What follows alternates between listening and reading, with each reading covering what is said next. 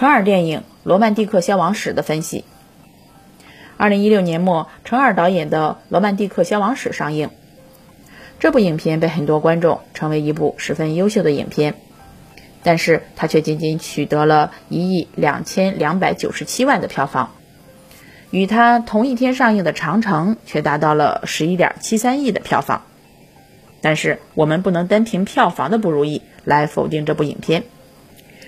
如北京电影学院的苏木老师对第三十一届金鸡奖评论上说：“有的电影仅获最佳美术，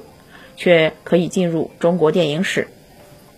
这是对《罗曼蒂克消亡史》一个很高的评价，从而肯定了它的艺术价值。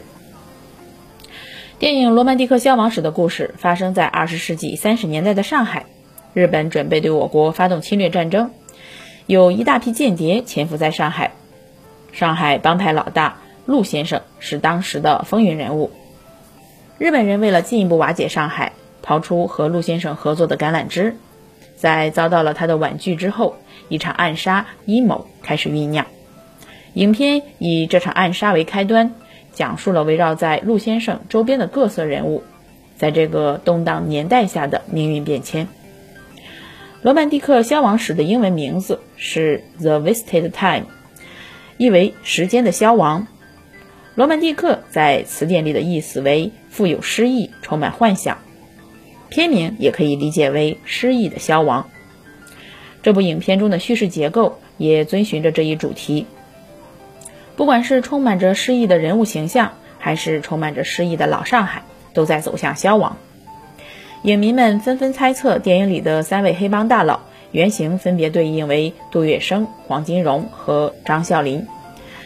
罗曼蒂克消亡史》是一部群像戏，叱咤风云的黑帮大佬陆先生，说着地道上海话的日本妹夫独步，花痴交际花小六，大家族深不可测的管家王妈，什么事情都可以做的车夫杀手，一心想要开包的童子鸡小弟，善良的妓女。陆先生可以说象征着本片的罗曼蒂克，虽然是黑帮大佬，但却讲原则、重情义，穿着长衫，戴着礼帽，只要是为了上海好，他都可以出面为大家解决，有种旧社会所说的道义有道。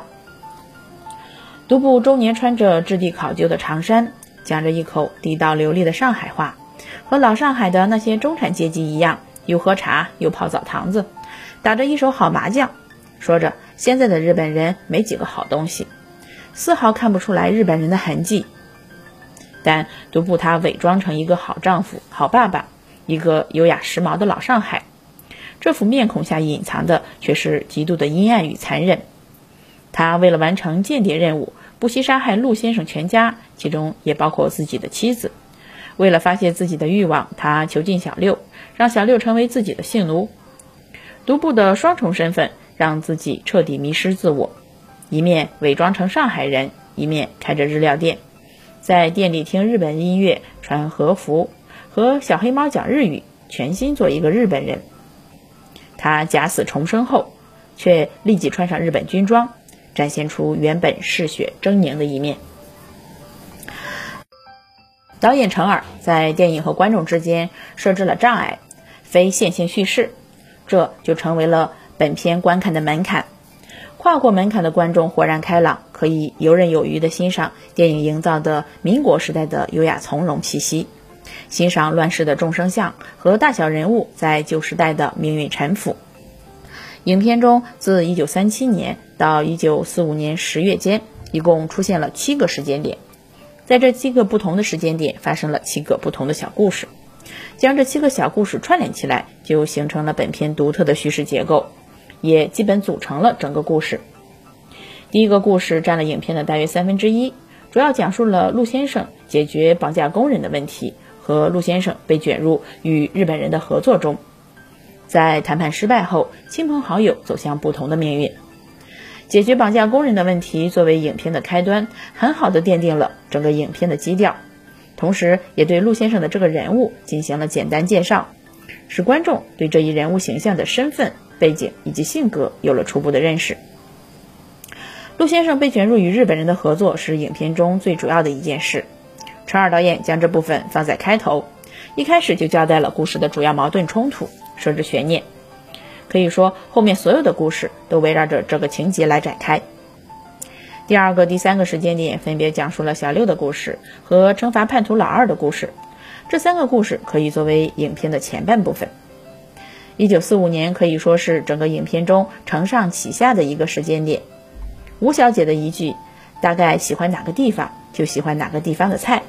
使陆先生想起了独步的日本餐厅，也因此对独步产生了怀疑。这句话成为整部影片的画龙点睛之笔，从而引出了影片的下半部分，对影片的悬念进行了一一的揭晓。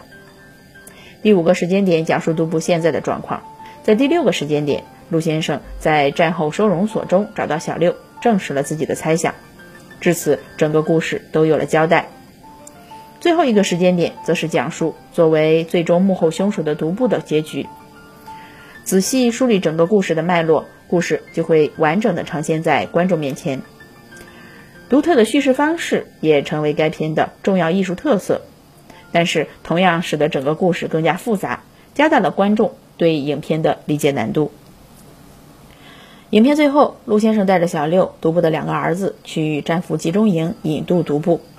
独步以为自己即便犯下了滔天罪行，陆先生还是会善待自己的儿子，因为那也是陆先生的亲侄子。但是在战俘营，陆先生让间谍独步远远看着，杀死独步的儿子，自己的侄子。独步因此彻底被摧毁，战争就此结束了，文明退化了，更高层次的欲望被抛弃。开始主宰世界的是最原始的野蛮文明。最后，陆先生离开了上海，交际花小六变成再无追求的枯骨，姨太太老五因复仇死去，独步在战犯集中营中被引渡，看着自己的大儿子倒在自己的面前。